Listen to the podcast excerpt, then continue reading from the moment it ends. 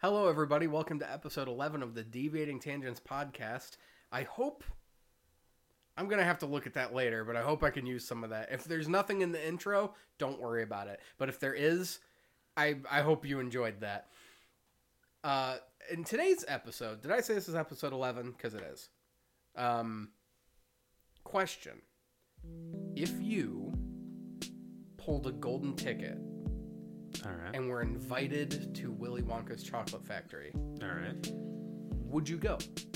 Oh, absolutely. Like full knowledge of everything that maybe without the idea of like, oh, he's gonna present me with an everlasting gobstopper Yeah. and it's a test. Mhm. Uh, let's even say that that's not even part of it. It's just a select few get to tour the chocolate factory. Yeah. There's no promise of a winner inherits it. Just Mm-hmm. You win a chance to go. hmm I, I, absolutely. I mean, especially if, if we're going by the un- universe, no one gets to go in, and only the ticket holders, and, and this is the first time in, in what, 20, 30 years? Yeah. Yeah, absolutely, I'm going. Who owns the Wonka brand? Isn't that like a Nestle? I believe so, yeah. uh, actually, let's look that up. That's a good idea. Me personally, I have I've always been on the fence about stuff like this. Like being able to tour a facility. Now, when it's like candy, because candy's like universal to everyone that like candy's just it's a fun little extra thing that you don't need, but it's nice to have. Yeah, it's Nestle. Okay. But like Fuck Nestle. Uh, so we can get into that later. Okay. Yeah. We're talking about Willy Wonka and the Chocolate Factory, and like, yeah, fuck parent company. Yeah, no. So uh, Nestle's actually really, really terrible. I know they were one of the one of the bad ones. Yeah, they um, they, they essentially steal water and and say like wat- clean water is not a, a basic human right. Yeah, And and I didn't know that was them. yeah, no, Nestle is a horrible company. Um, but yeah, Wonka. So so Candy. Uh, We're talking about the man. um, knowing that Willy Wonka would be essentially just Gene Wilder, mm, would that influence your decision at all? uh, Or okay, which Wonka would you prefer, okay. Wilder okay. or Depp? Um, think both movies have their merits. I think Wilder pulls off the character better. I think he plays a more dynamic individual, Yeah. which Yeah. I think that's just easier for Wilder to do versus Depp. Um, apparently the the um, scene in the beginning when when he first walks out of the factory. Oh, he falls. Yeah, uh, that was his idea. Yep. and and was to um, it essentially make it so people wouldn't know whether or not to believe him. Yeah, throughout the entirety. Yeah, and like he yeah. also had like there are lines that you could have that could have been very matter of fact Mhm. that he chose to say very very certain ways Yeah, to make you question that the actual sanity of the individual. Mhm. And that's just good. That's good directing. candy is dandy, but liquor is quicker. Yeah. Um I don't know. I I kind of like you. I I understand that like both movies have their merit. I, I, I do like the backstory of of the Depp Wonka with with Well- you know being the the son of a dentist, Yes. but like I I believe that the Wilder version is Yes, is a uh, more the, accurate. The movie Charlie and the Chocolate Factory with the Depp Wonka. Yeah. That's uh, more like based off of the book it comes from. Um, so much so that the book was called Charlie and the Chocolate Factory. Mhm. Willy Wonka and the Chocolate Factory doesn't make any sense to somebody who read the book. But Uh, I have actually not read the book. I've, I've only seen the movies. um, specifically, I, I do like that, like, with Gene Wilder's Willy Wonka, they leave, like, the history of the character shrouded in mystery. Mhm. Um, like, you see the Oompa Loompas, and they're like, who are they and where did they come from? And he just gives you, like, he tells you, but he doesn't show you. Yeah. Your mind is left to, like, Yeah. wonder and imagine. But and then in the Tim Burton film, they just show you. Yeah. It's like no, you're missing out on part of what makes storytelling fun. So, parts of that I believe are due to when the movies were made Yes. and and, and the tools available to them at the time. Uh, it's not as easy to to film a tropical location for you know half a scene. in the 70s. Exactly. Yeah. Um, so, fun fact about uh, Willy Wonka and the Chocolate Factory. You're to talk about OSHA? Yes. uh, so the the uh, scene where they go through the the Wonka wash, um, the actors actually got chemical burns, Yeah. and and Because whatever was in that foam. yeah, it w- was a skin irritant. But um, the the production crew didn't break any laws because the laws didn't exist yet. Yeah. that there there were no protections for for workers like that they just it didn't exist Yeah. and and it came into existence as a direct result of the movie And film for a long time, even way before that. If you're going back to like the silent era, um, silent era with like Charlie Chaplin and like Buster Keaton stunts, a lot of these famous silent movie stunts were able to be done because there wasn't yeah. there wasn't a litigation team to say no, don't do that, it's dangerous. exactly yeah. These stunts were done because nobody told them you can't do that. exactly. And I think one of my favorite examples, and I'm surprised not a lot of people know this, um, in the scene of, um, wow, in The Wizard of Oz, uh, when they are approaching the Emerald City and they are running through the poppy field, Yep. and the witch puts them to sleep.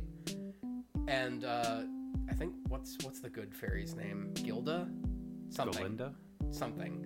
I don't remember. It's been a hot Yeah. minute since I've seen it. yeah She rains snow on them to wake Yep. them up. Those were asbestos flakes. yep and and and if you don't know asbestos is is not good for your lungs it's Do you have mesothelioma? you could be entitled to compensation. We laugh because that's unfortunately part of part of society that's like entrenched yep in advertising. Like, I, I I'm curious overseas because this is an American show. I'm curious overseas how much similar broadcasting is. I grew up all the time watching TV, and there'd be like mesothelioma advertisements with like uh, law offices and like especially in our area like um, the heavy hitters. The uh, i think they were specifically uh, they were injury injury specialty. And so it's like i'm curious how much of that would or wouldn't be permissible on foreign television So th- that's the thing that I don't think anyone talks about. Y- yeah, shows are different in in different countries, different regions, but like, what do commercials look like? yeah And and and not just oh hey we're advertising a product, but like services like that. Yeah, because I think we talked about this early on, or maybe it was even from one of the failed first recordings um, when we had talked about commercials and uh, commercials for medication. Yeah, y- exactly, exactly. It's like it's I- ultimately it should cut. Now you need to have input. Your doctor needs to tell you what medications do. If you need to go on a medication plan for something that you're dealing with, you need to be informed, absolutely. But I don't like the idea that a commercial can tell you if you suffer from these symptoms, Yeah. you should be on this medication. Which are broad enough to apply to a majority of people. Exactly. Uh, So if you experience any of these symptoms, Yeah. and there's like a list of 12, Yeah, any one of them, go to your doctor and ask to be put on this. yeah. Even though that could have nothing to do with what you're feeling. And and I think that's a very American thing. I, I don't think other companies advertise drugs like that. Yeah. Uh, other countries, not companies. It's not too different. I s- yeah, that's that's another issue. That was one of my favorite lines in um you remember Epic Rap Battles of History? Yes. In 2012, not 2012. Wow. 2000, yeah, 2012. The um, presidential election between Obama and Romney was happening, and they did an epic rap battle about it. And um, I love Romney style. yeah, right at the end of the, the right at the end they have a breakdown where Abraham Lincoln from season 1 comes in to be like be like both of you suck. and um he turns to he, he turns to Obama and he's like, "Stop talking about how good things can be and just do it." yeah. And he turns to Romney and he goes, "This is a co- this is a country, not a company. You can't play this like Monopoly." Yep. and so it's just it's just a fun fun way to end the episode. It's completely right. Yeah. Yeah. And and I think trying to run this country as a company kind of fucked a lot of people over in the last couple of years Yeah.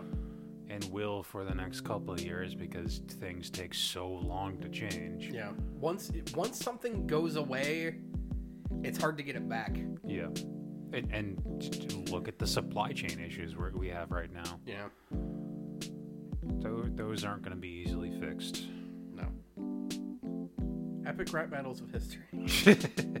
I don't like being reminded of how bleak the world we live in is. well, I mean, someone's got to talk about it because if, if, if everyone is ignoring the problem, the problem never gets fixed. Yeah. Not, that, you know. Our job right now is to make people not have to worry about that. I opened up this episode talking about Willy Wonka and the Chocolate Factory, and you're like, yeah, stuff's going away. you're never going to see it again. Um, You're gonna die. Your mom is gonna die. uh, I was watching, I started watching those over again. They're still really good. Even like the first season of Yeah. ERB is really good. I think my favorite to this day, I think it's the finale of season four. It's Stan Lee versus Jim Henson. and it has one of my favorite lines ever in any like rap scenario, like a versus Yeah. style, like lyrical battle. Uh, Stan Lee opens up the verse and he's like, he's talking up himself and he's talking down Jim. And he's, he says, uh, it's like I invented the Hulk. I'm I'm I'm I helped with Spider-Man. I helped with the Fantastic Four. I'm practically a superhero in and of myself. And he's like, "What did you do? You made the you made weird Muppets and the Fraggles, and uh, you were like he, he mentioned uh, Labyrinth and like Dark Crystal, Oh, Labyrinth is such a good movie, though. and so he's he's like, look at what I've done compared to you, because it's a rap battle. Like you're Yeah, supposed to be. And Lee's an angry old man, yeah. or at least portrayed as one. I, I think Stan Lee was a pretty laid back. Oh, yeah, absolutely. And so so he's just like this angry coming out, guns blazing, and so verse so second so the rebuttal goes over to Jim, and Jim Henson has always been a very laid back dude, hmm. like super. I don't think anyone's ever like really seen him mad, and so he's just like, I'm glad you got that out. That anger can clutter your mind, and so I've got his whole, I've got his the whole rap memorized because his first rebuttal is so good that it's it's the most lyrical poetry I've ever heard. He says, uh, "I sense your tension. Once the verbal once the verbal fencing starts commencing, there's no defense against the dents Jim Henson is dispensing." And I hear that, and every time I get goosebumps, I'm like, "That is a masterpiece of wordplay." and it just makes me happy every time I hear it. I have to listen to it every once in a while. And then Walt Disney comes in at the end and he's like, I bought both of your asses. Bringing it back to how, like, like Corporations, corporations ruling the strangle the life out of individual creators. Yep. Speaking of, Rockstar, Take Two Games, uh, GTA. Oh, that's right. Yeah. We were talking about this earlier. Yeah, yeah. So, was it a collection? It, it's a, a, a trilogy. I think. Trilogy. Uh, the, the definitive edition of, of three games, I think. I never really got into the Grand Theft Auto franchise. Yeah, ne- neither did I. But like, if, if you haven't seen this, so um, the the Grand Theft Auto games got pulled off of Steam and and re-released as a definitive edition on Rockstar's own launcher and on you know consoles, PlayStation, Switch, Xbox, whatever. It's Um, a Switch port. Yeah, That's yeah, funny, yeah. actually. So so um and these games look terrible. terrible. Um, it- No it- care. it is believed that they got pushed through an AI upscaler, and then like there was no human inter- inter- intervention for any of the things that need that human touch. Yeah. So they, they took a still from, you know, just I, I haven't played the game, so I don't know the character names, but he's riding on a bike and he, he's got like a poofy jacket or something. Yeah. And in the definitive edition upscaled port, it looks like he has like disjointed arms. And, and it's, it's just it's terrible Yeah. and and the rain is it borderline unplayable so and and like is, is hurting people's eyes Yeah. because of just how terrible it looks um and and trying to like drive around in the rain at night you cannot see anything Yeah. um, and and to go along with this, so modders have um, modded the game to to make things you know actually look good because they can do that. So Because they care. yeah, so Rockstar DMCA'd them and, and took them down. So this is one of the things I like about Sega. Yeah, Uh, Nintendo has this thing where fans will make fan games that are amazing. Look at AM2R. mm-hmm. Uh, it got shut down after its first week. Yep. It died in version 1.1. Mm-hmm. Unable to be edited and redistributed, but it's already on the internet. Yep. So if you want to play another Metroid 2 remake, You can find it. You can find it. for it. You can totally find it. And so as soon as it came out, Nintendo, and this is a, a game that was in development for like 10 years, Yep. and Nintendo said nothing mm-hmm. during all that time. But as soon as it came out, Nintendo's like, no, you can't do that. Yep. Sega has this thing where the the Sonic like custom Sonic game creation has been going on for a long time Yep. and Sega loves it. Yep. They see these games and they go, "Why didn't I think of that?" And what do they do? They hire the modding developers That's onto how their we got. Sonic Mania. Exactly. Sonic Mania is so good because Sega hired people that care. Mm-hmm. And we need more of that. Everywhere, not just in the video game scene and the developer scene, but literally everywhere. We need more Sonic. Sank.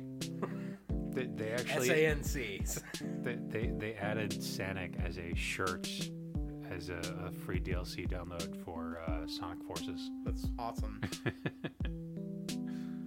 You were talking about um, with the Grand Theft Auto trilogy, yeah. because it just suddenly reminded me of something I haven't thought about in a long time.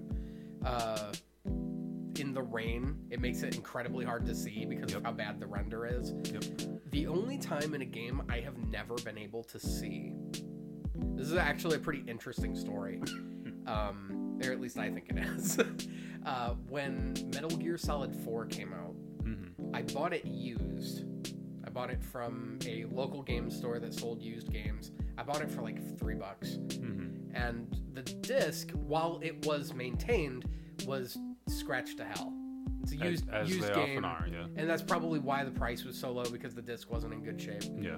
But um, it had been cleaned. They had done everything they could to make this disc. It was playable. There's only so much you can Exactly. resurface a disc It- before it just doesn't work. and I know that they do the testing where like they'll play a game for like an hour and see if the, the scratching really affects it in any way. Yeah.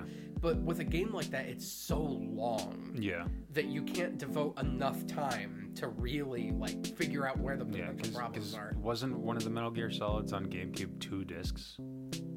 I don't know. Uh, I, I that would think be the that would be the Twin Snakes version. Yeah. Yeah. Yeah. which was the the GameCube version was the Twin Snakes, which was just an upscale remake of. It wasn't even a remake. It was just the. It was just Metal Gear Solid One that was made in Metal Gear Solid 2's engine. Hmm. Um, I've, I've never played a Metal Gear Solid but game. the original Metal Gear Solid on PS1 that was two discs, Hmm. and the game's like four hours long if you skip all the cutscenes. but um, in Metal Gear Solid 4, uh, one of the well past halfway, um, there's a you go to an area you have to infiltrate. For those of you that have played the Metal Gear franchise, you go back to Shadow Moses First of all, this is really fucking cool because it's the fourth game in the series that takes you back to a place you haven't seen since the first one. Gotcha. And there's a boss there that you have to fight outside in the snow. hmm And my disc had a the scratching had affected the particle effect of the snow of the snow field. Ooh, that's weird. There were in a 360 degree field radius for my camera, hmm. there were 2 degrees of vision that I had to look at to be able to see. Ooh.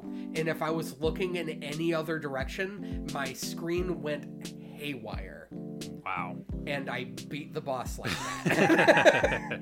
and the rest of the disc played fine. and and and th- this is what gamers will do. It, it doesn't matter how how terrible the odds are stacked against us. Even if the the game itself is against you, gamers are still going to power We'll through. still, we'll beat, we'll still beat play. games. We have no problems. But well, m- some gamers, the the, Yeah. the real like, it's hard to say. As kids get younger, the generation of younger gamers will tolerate less. That's fair. but I grew up with I grew up with a console where if you turned it on and the game didn't turn on, you took the con- you took the cartridge out, blew in it, and then stuck it back in, and you did that over and over again until the fucking thing turned Yeah. on. Which you know we didn't know at the time was actually contributing to more problems. We we we just we knew that it would work eventually. Look, man, blowing in the cartridge works. Yeah, yeah, it does. There, It there just- is there yeah. there are the studies that say it does absolutely nothing. It works. so it it's it's the reseating the contacts that that's actually doing the things blowing on it is adding moisture to to the contacts which is going to contribute to corrosion which is going to make it more difficult to to connect the next time I, I understand the science of what you're saying, and I believe you, but I've I've spent so much time just simply like using Q-tips to like remove dust yeah from yeah the contact points. I've washed them. I've rubbed a bunch of them down with like rubbing alcohol yep, so that, that that's the way to dries. do it And nothing. It's almost like it needs the, the saliva as a as a saline conduit to be able to make the game run.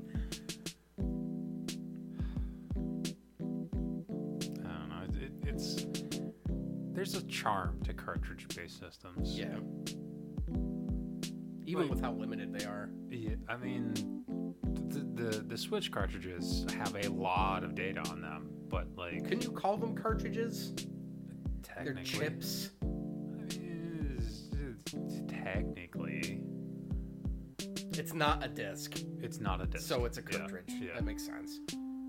Um, like like yeah, you can fit like better music, I think, on on discs, but like I don't know. th- th- There's just a charm to.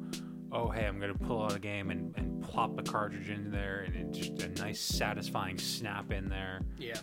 I don't know. Back when you had to be like involved Yeah, with your with Yeah, your yeah. console, you had to walk up to the. You couldn't just download a Super Nintendo game onto your Super exactly. Nintendo. Yeah, You had to choose which one you wanted to play, remove the one you weren't playing from the designated spot because you didn't why. you didn't take them out. Yeah, You were supposed to take them out when you weren't using it. That never happened. Yeah, yeah. Like I'm, I'm not, I'm not a super huge fan of of the um, the PS5 model that that doesn't have a disk drive. Yeah. Like like the the digital only. Like there's there's just something special about wanting to play a game and physically putting the disc in Yeah. the system.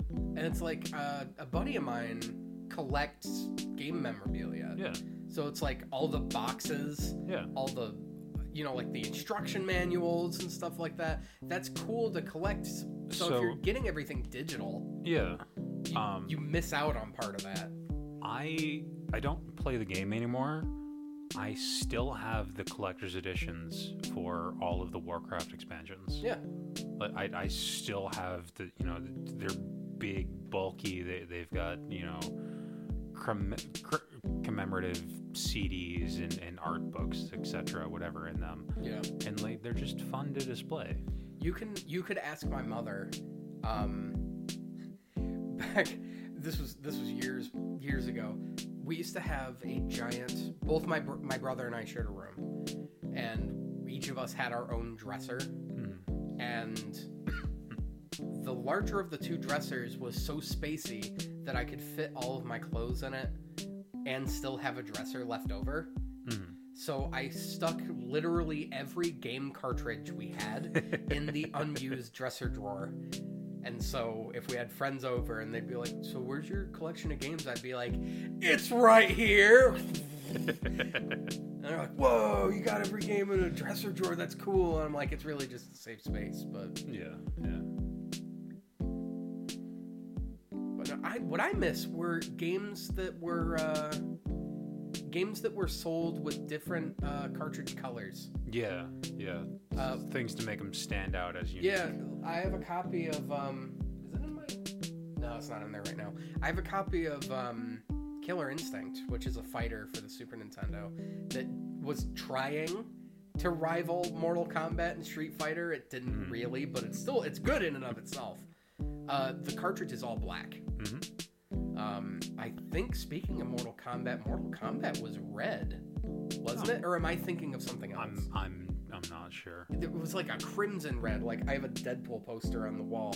It was that red, all over. I don't think it was Mortal Kombat. Now that I'm, the more I'm thinking about it. The original Zelda was gold. yep, and the second one, Mhm. and it was that was the release state of the game. So if you found a cartridge that was gray, Mhm. that was the rare one.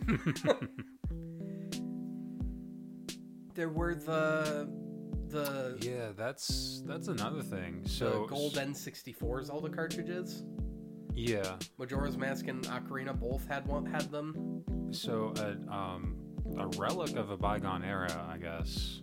Um, with with games being digital so much now, and and the internet being as prevalent as it is, it's easy to just release a day one patch and, and fix all of your crap that you know you didn't bother to do during your development time.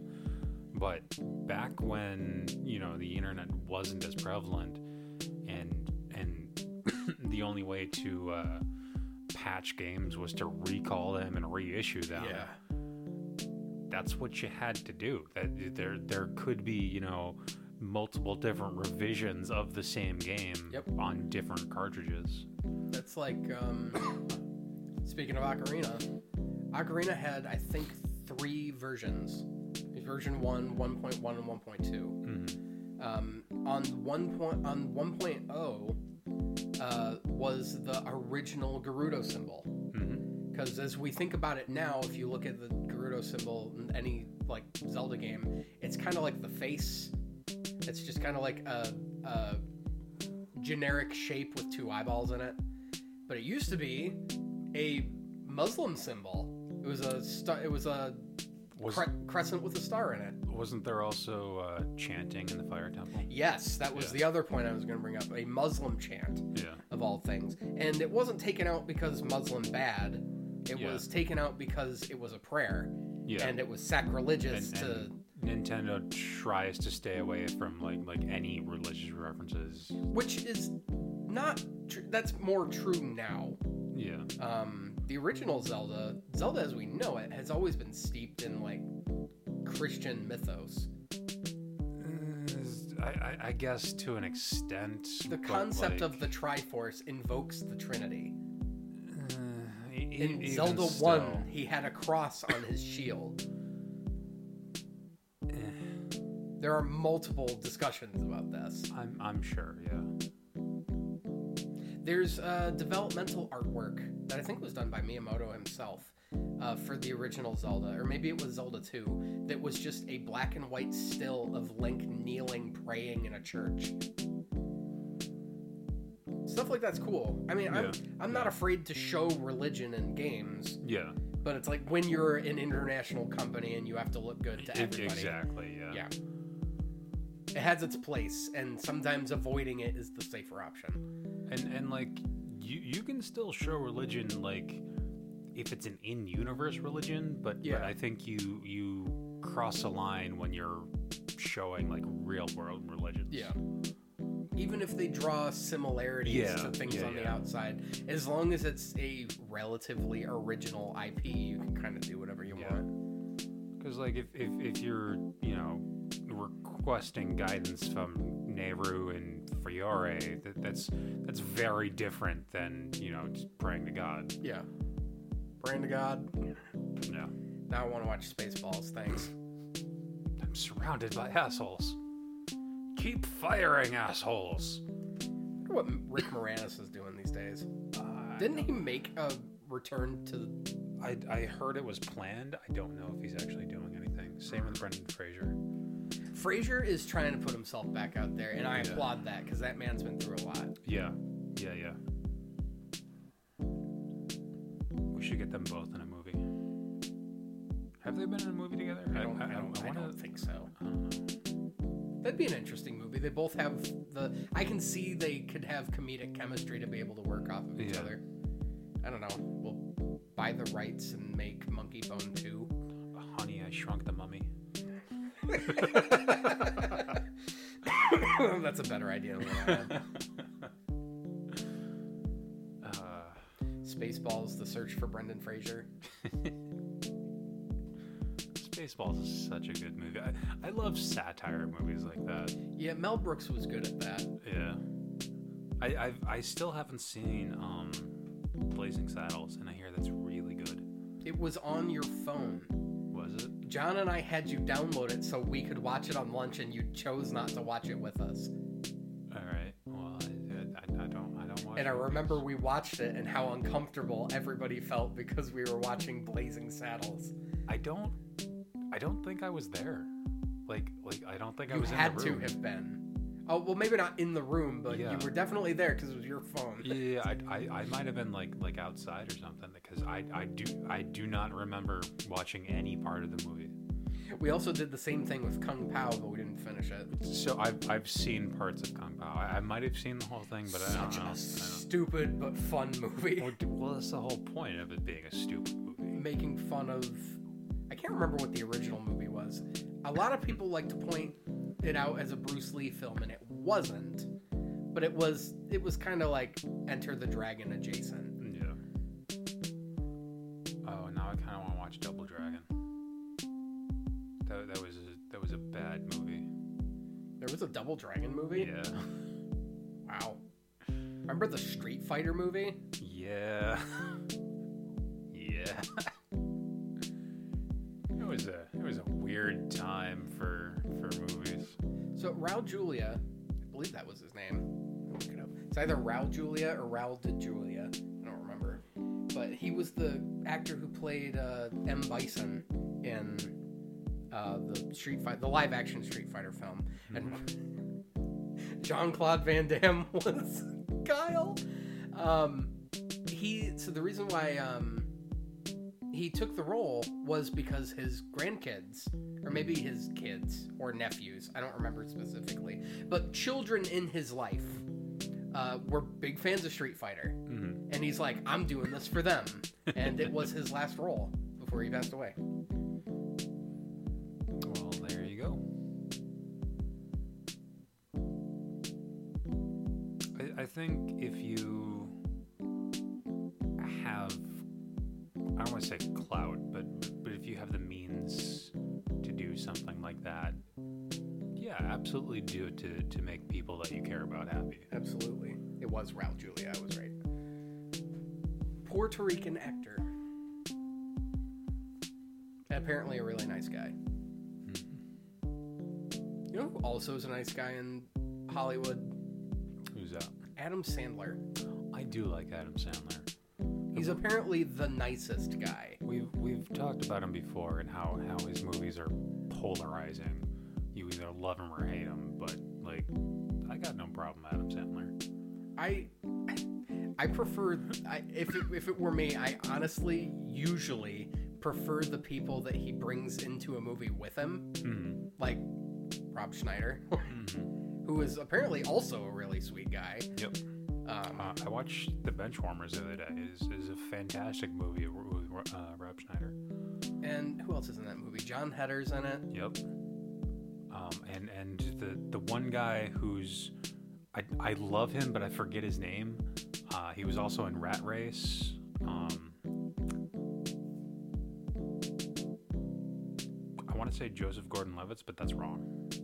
I, if I'm remembering correctly, wasn't it? Um, my god, I had it. I had it right in my head. Eleanor Rigby, all over. It is. It really is. Um, you're gonna right before you say it because I know you're looking it up. Yep. Um, dude. Oh, I hate it when this happens. David Spade. yes, David Spade was in it. Um, uh, Jon Lovitz. Jon Lovitz. I like Jon Lovitz. He's funny. Yes. Have you ever Um, seen The Critic? Yes. Yes. Um, Not a good or bad cartoon. It was just it was- stinks. it was a show he was in where he played a film critic, Yep. Yep. and his uh, he had a son that was played by the late Christine Cavanaugh, who went on to be Dexter in Dexter's Lab. Dee Dee, you idiot! I don't think that was ever said. I think you're confusing Dexter with Ren and Stimpy. I mean, maybe. because you're even you sound like Ren when you say I, it. yeah. Yeah. Stimpy, you idiot. Dee Dee, get out of my laboratory. There you go. Yeah. And then there was That's was all the. you can say. It's all you can say. That's say. my mother's favorite episode of that cartoon. And and you know what the best part is? It's not even right. Exactly. omelette du fromage is not cheese omelette. It would be omelette au fromage. we. I don't even speak French and I know that. if I'm being honest, though, I think I learned that from a Babish episode. yeah, yeah. Today, we're going to be looking at the omelette du fromage from Dexter's Laboratory. First off, let's clear up some things. It wouldn't be omelette du fromage, it would be omelette au fromage. And that's probably where I learned that. yeah, I have no doubt that episode started exactly like that. Babish is a good channel. I, I, I like I like watching cooking shows. He's from Rochester, apparently, Yep. Yeah. which is neat. Just knowing he's relatively mm-hmm. close. I mean, realistically, like if we lived in Oregon, where we live currently is closer to New York City.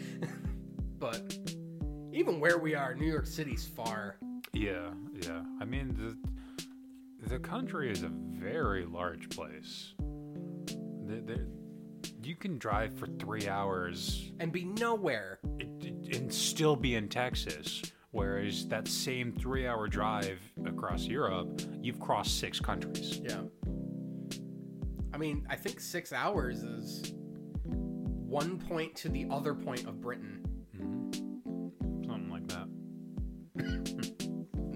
20 minutes by a ferry, and you're in France. Is it 20 minutes? I don't remember. English Channel's wide. I'd, I'd like to travel someday and, and, you know, see the world that I've been a spectator to. I just want to go to Japan. That too. Not as like a weeb or anything, Yeah, but like yeah, just yeah. it's a clean, it's a different culture and it's very clean. Yeah. It's just it's very professionally oriented. Very respectful to the individual. Yes. Although apparently a lot of uh, American foreigners get arrested in Japan I would believe it. for suspected troublemaking. I would believe it. Uh, i- if, if the culture is so so different, then you know our our mannerisms here could be seen as, as highly offensive over there. Yeah. But even like I don't know if it goes to this degree, but it's like the the concept of jailing somebody because they might do something. Yeah, I, I, I don't agree with that. That's just a false um Yeah. pre- Thought, uh, thought police. yeah, that's just like a false premise.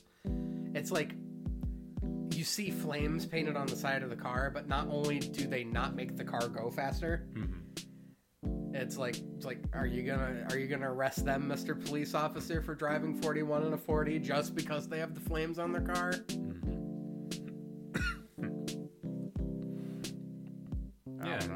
and, know. and then he's gonna seize all the cash in the vehicle because civil asset for- forfeiture. And then just happened to stumble across some cocaine. that he put there. I, I'm, I'm I'm gonna get arrested on the way home. Oh, yeah. pe- pe- they're, they're already listening. Hello. Xbox celebrate celebrates its 20th anniversary. yeah, yeah, yeah. the Xbox I is did not years know that was today. Yep, yep. Not that I use my Xbox for anything. It's the bedroom YouTube machine. That's all it does. I miss playing Jet Set Radio Future. I, I think I beat the game, but I never like 100% it. I like the art style. Yeah, yeah. Um, and just so much exploration as well. And and if you want to explore everything, you have to get good at doing tricks. Yeah. I miss the era of I think truly like the most innovative era of games was like the 2000 Yeah, early to mid 2000s yeah, because that's when you didn't have we still had polygons but we could make rounder shapes yeah. with our hardware. Like uh, Spyro Three. Spyro like 3 to. I like to point at um, Mario Sunshine. Yep, It's like a stunning example. yep, yep. It's like you have Mario 64, and then the next time we saw Mario, technically was in Luigi's Mansion, but the next Mario title was Mario Sunshine, and the game was just this breath of fresh air. You had a world that you could just like explore and do whatever you wanted. You could do nothing, but even in the hub, there was stuff to find. It was just fun. and and like the world grew and evolved as you played through the game and and the more shine sprites you collected the game actually got brighter to the point Yeah. where you needed to get sunglasses what is it? Um, the uh, what is it? Brilliant Diamond and Shining Pearl yep are coming out in a couple days. yep and i'm super excited i i, I um so pearl on the ds was the first national pokedex that i ever completed Yep. and and that was you know exclusively because of online trading I'm hoping to hear some more about Breath of the Wild 2 before Christmas. Uh, so so so yes, I um I am excited for Breath of the Wild 2. Regardless of how long it takes, I Yeah. I'm, I'm waiting for it. It- We it- we have personally stayed away from like everything. yeah. So um, I have not seen any gameplay for Metroid Dread because I have not picked up the game yet, and I intend to keep it that way. I watched it. it's fun. Oh, It's, oh, I'm, I'm sure. I'm sure. it's not for me, but it's enjoyable. Like if you gave me a controller and said, "This is Metroid Dread, play it," yeah. I would play it and enjoy it. But I'm not going to spend my money on it. Yeah. Um, uh, Fusion is is my favorite Metroid title of all time. and- very and for this to be you know a, a pseudo sequel to to fusion i'm i'm super excited It I. I think the x is a fantastic enemy it is very fusion. I think you'll like it. yeah breath Like- of the wild 2 though i i'm It'll be nice to get lost in a world again. I, i'm interested to to see all of the symbolism with the arms that that we saw in Yeah. the, the the initial trailer and, Min and how of that no please no Calling it now. Min Min for Breath of the Wild 2. like i want to see first off what happens and, and second off like how how is assuming his his arm gets special powers or something Yeah. how those powers are implemented and what those powers I are I think the most we can speculate at this point is I think the arm is going to become the Sheikah Slate that that makes sense yeah or take the place of. yeah But I don't profess to know anything. i want to know like like how much ganondorf is is going to be involved because like if if breath of the wild was all ganon's true form full of malice etc and then in the trailer we see a physical body of a male gerudo the only ever male gerudo is ganondorf Yeah. so They're setting him up to seem major, but they can subvert that that's right at that's the last true second. yeah yeah I don't know. Time's gonna have to tell on that one. yep Much like the end of this episode, which has gone a little long, but we were having fun, so all's fair and fun and fun. So, any closing remarks? I don't really like alert you to when I'm doing these. Yeah, no, I, I'm just broadside. Oh, hey, episode's over. Goodbye. uh, I don't know. Games are fun. Yeah. yeah, they are. Um, don't- saying the episode ended on a whimper or anything, just kind of a weird way to end the episode. Yeah, no, so, like, I, I just, just don't want to make them too long. I'm looking forward to to the, the Pokemon remakes. I've- got a lot of nostalgia for for the old games. I actually met one of my best friends playing. playing Yeah, I remember you were telling me about that. Um, yeah, so I used to um, be part of this this message board where uh, so people would steal other people's Pokemon because they're assholes, and and my group would you know essentially follow them around and not let that happen again. And you know, as someone came in and said, "Hey, this dude stole my Deoxys," and you know, we became friends after that and and like I, i'm not sure if, if her deoxys was ever recovered but like i had a deoxys so i just gave her one Yeah. i don't know and and you know that was shit that was almost 20 years ago Yeah, I try not to think about how much time has passed.